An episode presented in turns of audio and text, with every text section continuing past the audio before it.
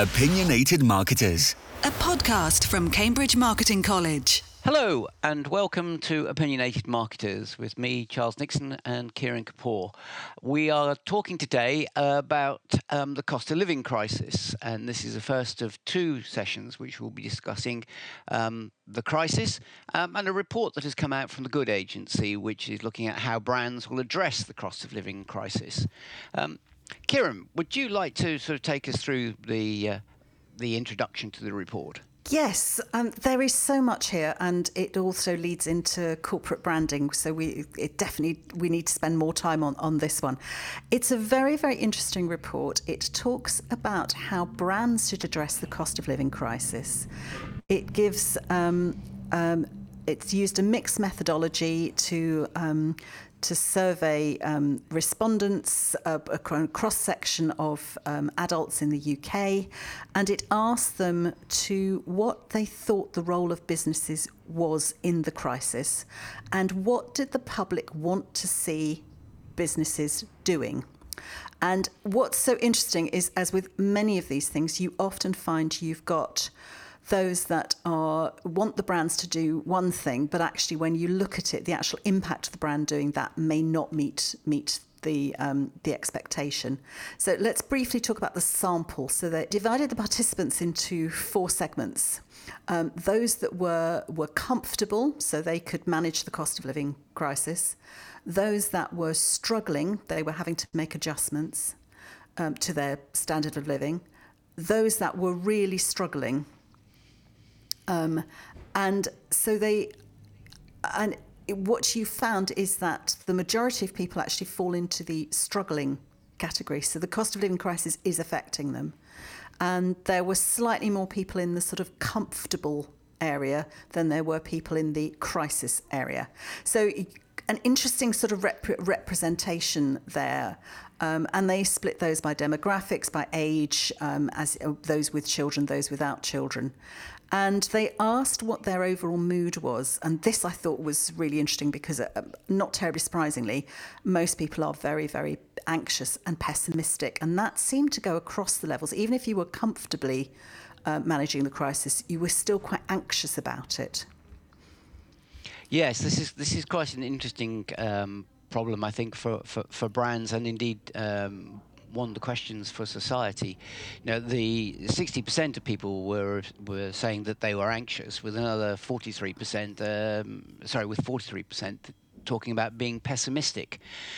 Mm. This is um, picked up by a, a, very stark piece of research by Pew, which is um, the big American research company, which was talking about a uh, 55% of Americans thinking that they were uh, present at the end of days, uh, a phrase mm. that uh, they talk about the, the end of the world.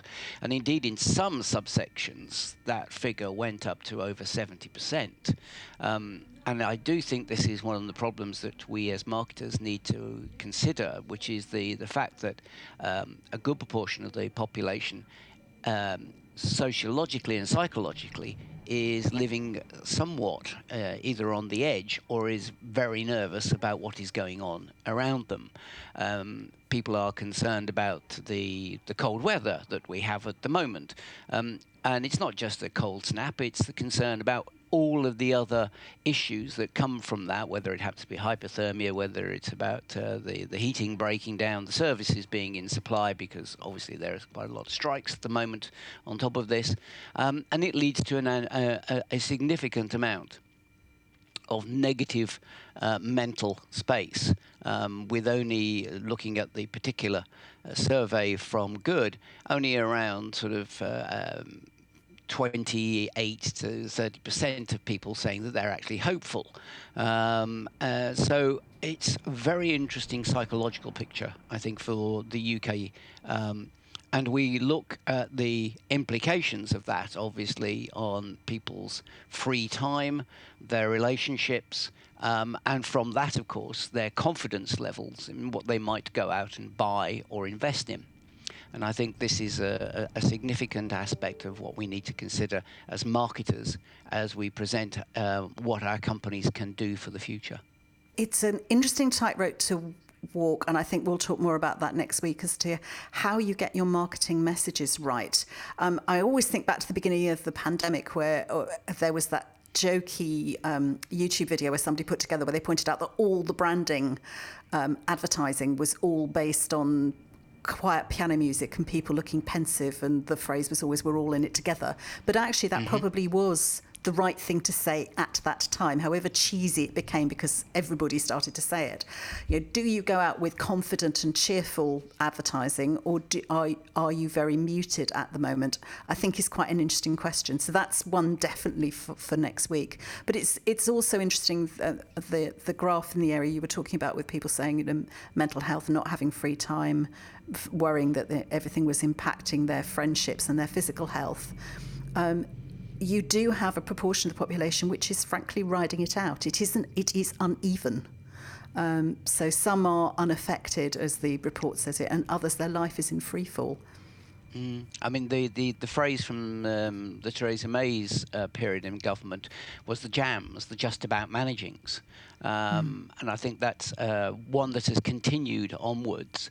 Um, we do have this uh, continuing problem in, in um, society and therefore in the economy of, of, people who have been under pressure since about 2008, um, since the financial crisis. And this has got worse for some, um, not better.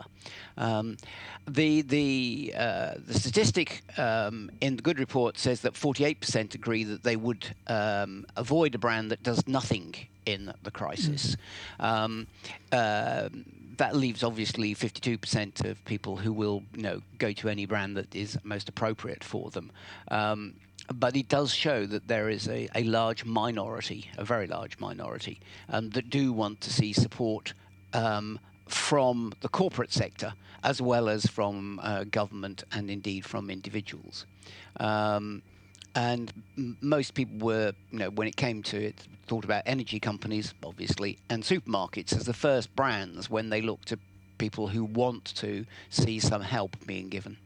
And therefore, obviously, retailers in general um, are going to need to think about what it is they do um, and how they add to um, the stock of uh, goodwill in the country.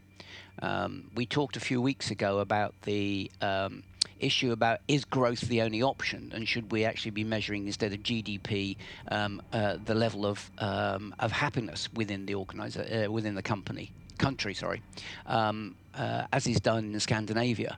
Um, and, and, that may well be, you know, one of the issues that one takes away from a, a survey like this, that actually some of the metrics that are being used are not necessarily the right ones.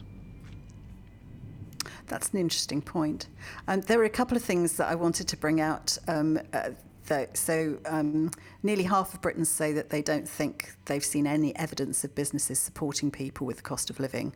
Um, and when they have, it tells, as you said, tends to be tends to be supermarkets. Um, interesting enough, Tesco seems to come out as the as the top of top of mind brand that's supporting people with Aldi the next the next ones but it's still only sort of 14 and 12% of people that think that have those in the top of the mind and think of those as helping with the cost of living crisis so it's very easy to get sort of carried away with any research and think oh that's overwhelmingly significant well it, it may not be um, the other thing I really liked was the the comment that it's more important what a brand does than what it says it does. But if you ask that question, we're all going to say that that's that's the case. Um, but you know, I'm surprised yes. that only, um, I'm surprised only 70, uh, 75% agreed with that because clearly what you do is going to be more important than what you say. Yes, I think um, you're absolutely right. I mean, the statistics of uh, Tesco's and ASDA uh, are really based on their top of mind response, not necessarily, mm. uh, I would say, exactly um, pointing to some specific thing that they do. Um, uh, but it is interesting that you know the rest of the um, companies named um, are very low down in terms of you know six and five mm. percent, um, and when it comes down to energy companies, they're even lower. Um, but um, uh, I think that we have a situation now where brands do have to step forward. We've again discussed in the previously, whether or not brands should avoid making social comments and um, uh, just get on with the business of business. Um, I think now we may have to think about whether or not um, you know, we reflect that um, ethical, and environmental, and social, and governance issues um, are actually something that now becomes part of the brand that has to be stated um, and has to be um, seen to be positively worked on, um, rather than just sitting back and basically working towards financial uh, metrics uh, as organisations. Um, if if we don't, then I think we have a situation where you know, uh, if the economy goes down, many of, uh, companies will uh, not have the loyal customers um, that they thought that they did have. Yes, there's one final one that I wanted to, to finish off, which is the um, the graph that looks at the responses to the increase in the cost of living that you have seen versus what you value from businesses. So mm-hmm. the respondents are saying they haven't seen uh, much, but they have, apart from mentioning the cost of living in their communications. Um, what they valued, however, was support for staff finding life hard. They valued companies that did that, but they didn't think they were seeing that happening. Um, they valued customers um, living well on a low budget, but they didn't see 17% said that they saw that happening. I thought that was those were quite interesting. It mm. also might explain why the on the whole the country is quite pro the strikers at the moment because there's an element of you should be supporting your staff who are finding life hard. Um, and um, and you should be supporting your customers who are living to live well on a low budget. That's what they are. That's what people are saying that they value. See, um, they value businesses doing. Yes, it's that, that's an interesting one certainly picking up the first of those.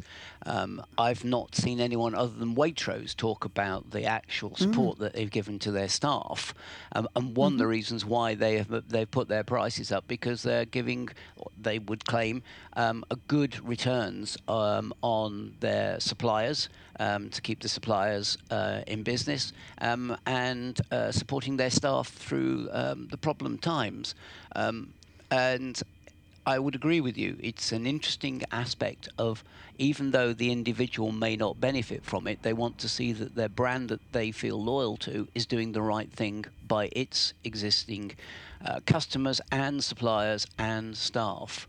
Um, so yes, I think that's an interesting one, um, and I think we, you know, we, we do perhaps need to uh, come back and look at the branding position next week and possibly even look at what the impact of strikes may well be on branding um, for the future.